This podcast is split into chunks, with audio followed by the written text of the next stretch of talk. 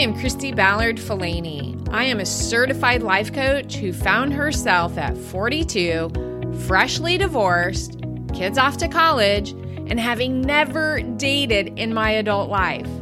I was starting in the middle. If you haven't yet hit start on your middle time in life, let's do it together. Let the journey begin.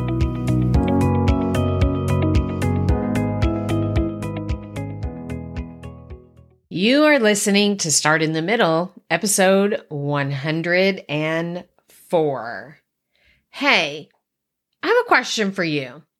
Are you a midlife woman who is ready to take control of their lives? Are you someone who is ready to raise the bar on things that you have been settling for in your life? You are in the right spot. I am Kristi Falany and I am a certified trauma informed life coach. And this is exactly what I do inside my practice. I help midlife women who are going through transitions in their lives. Perhaps they are finding themselves in a career that is no longer serving them. Maybe their life is not going the way that they thought that it would at this point in their life. Maybe you're an empty nester trying to figure out what being a parent of adult children is actually supposed to look like. This is, these are all of the things that I help midlife women navigate during this time of their lives so that they can create new habits and new routines and new mindsets so that they actually love the life that they're living. So I have a special topic for you today and it, it's all about how you talk to yourself. Okay. So this idea came to me the other morning when I first woke up. I was feeling heavy headed. I was still recovering from COVID and negativity was the first thing that entered into my brain. Now I'm going to tell you, I can't remember the exact sentence. I'm sure it was something like, I don't want to do this today. There's too many things on my schedule. Can't I just pull the covers up over my head? Who knows what that thought was? It could have been any number of thoughts, but I do remember it was some form of negativity. But once I caught myself doing this, once I caught how I was talking to myself first thing in the morning, I quickly shut it down. Like I literally said to myself, nope, we are not doing this today. Of course, this was in my head that I said this, but nonetheless, I was intentional that that was not the road that I wanted to go down starting my day. So what I did was I intentionally thought about joy. I literally brought to mind things about my day that I knew was going to bring me joy. Okay. Activities that I had planned where I would get to share about my business, the client that I was going to work with that afternoon, and how much joy it brings me to get to help other women in their own lives. The podcast episode that I had on my schedule to record for that week. And then I thought about things that have brought me joy in the past. You guys, one of my favorite images that I like to bring to mind when I want to feel joy is a flower growing in the crack of the sidewalk. So whenever I want to immediately bring joy to my awareness, I bring into my mind this image that I've seen several times. And I see it pretty regularly when I am taking walks through my neighborhood. There's this little yellow flower just randomly growing in the crack of the sidewalk. And if you've known me for very long, you know that yellow is my favorite, favorite color. So sometimes I will just totally forget about, you know, this flower when I'm on my walk. And it surprises me when I come upon it and I get to see it again. And it instantly brings warmth to my heart. So I'm talking today about intentionally deciding what you want to bring into your thought pattern rather than just letting your brain randomly come up with things.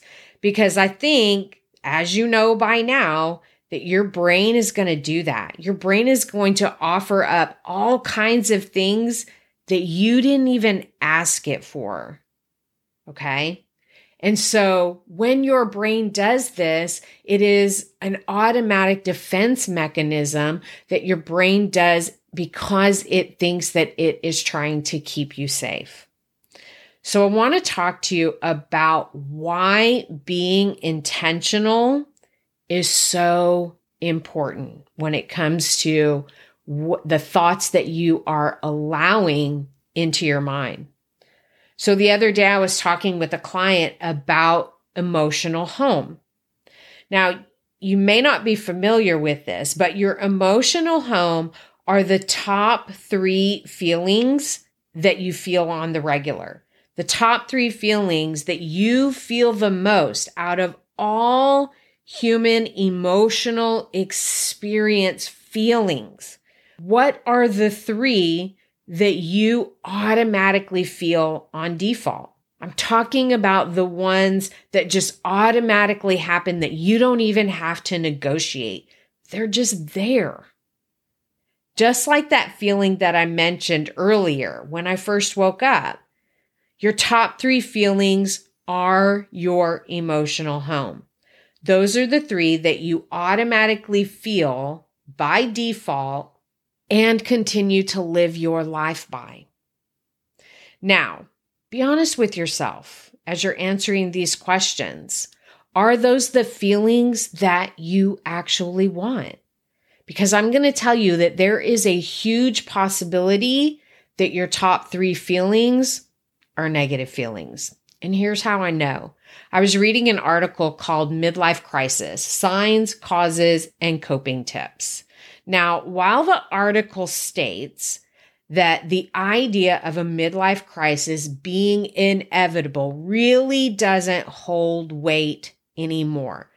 But some of us do face new stressors at this time in our lives. So you may start to regret your career path and feel trapped by your financial decisions. Maybe you worry about the decline in your own physical abilities, or maybe you worry about goals that you think that you've missed out on. Some people also see a shift or an increase in their responsibilities as they reach middle age. You might be in a situation where you're starting to have to take care of an aging parent, or maybe it's that you have to accept that your children are becoming more independent. Therefore, your relationship needs to change. So, of course, it makes total sense that some of these feelings that make up your emotional home may be of negativity. There are other factors as well to why your emotional home may default to negative. It could definitely be your conditioning, what was modeled for you as you were growing up. Not too long ago, I did an episode that reminded you that you are literally the sum of the five people that you spend the most time with in your life. So if you take a look at your circle of friends or the family that you spend the most time around, how do they show up in their emotional home? These are all factors that could play into your current emotional home. Your emotional home also comes from your experiences and how your brain interprets those experiences. Again, I want you to remember that your brain is in constant pursuit of keeping you safe. So, with that said, I want to share with you a little secret.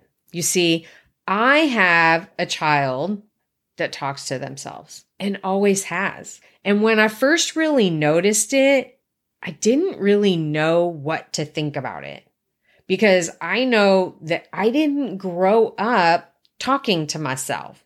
And it's not something that I modeled to my children as they were growing up.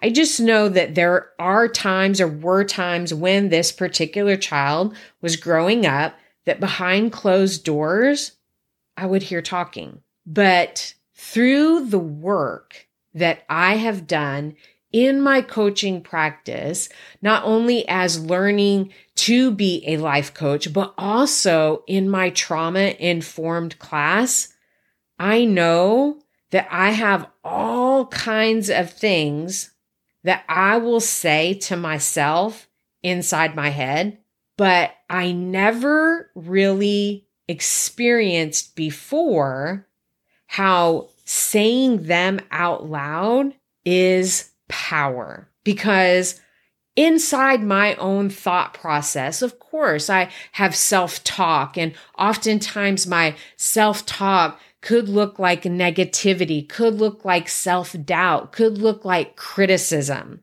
But when I use that self talk and I actually use it for good for myself and I say those things out loud, my own voice has so much power.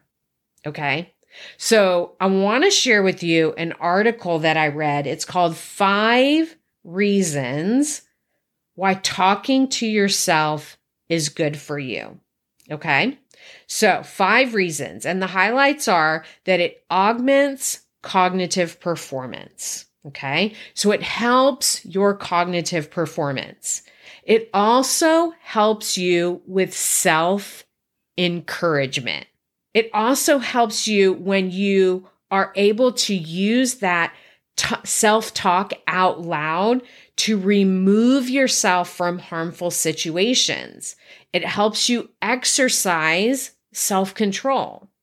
And reading out loud reinforces your memory. This is why I always encourage my fourth graders to read out loud to themselves so that they could hear their own voice as it was processing through their brain. That's where that cognitive performance comes in.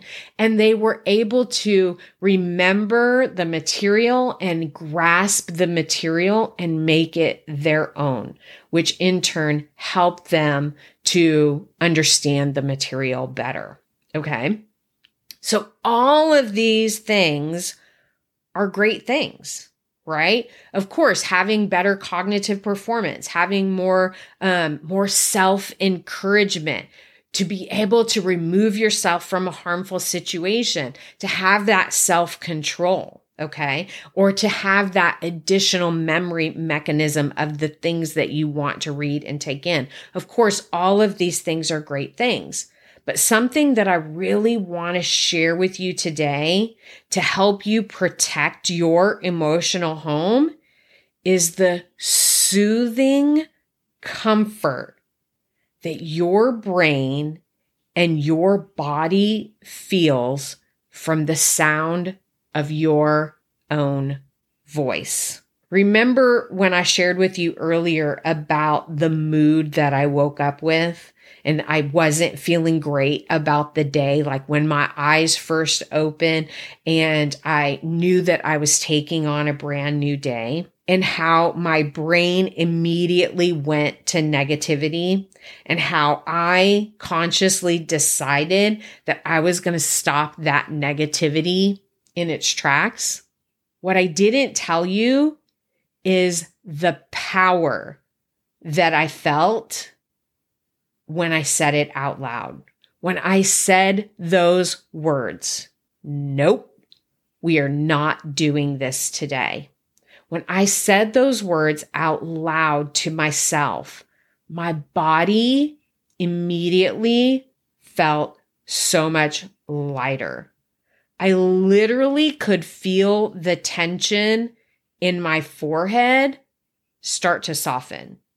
And I was no longer dreading getting out of bed. When I said those words out loud, it was like my heart and my mind opened up to bringing in that joy. And this is what made it so much easier for my brain to bring up that image of that beautiful yellow flower growing in the crack of the sidewalk. The sound of your own voice has the power to soothe your body back to a grounded space, to a space where you feel comforted in times of chaos or when your body unintentionally feels a sense of alert. I know that there have been times when my own brain thinks we're in danger when we really aren't. And I am able to use my voice to self talk and bring back my body to a state of calm and clarity.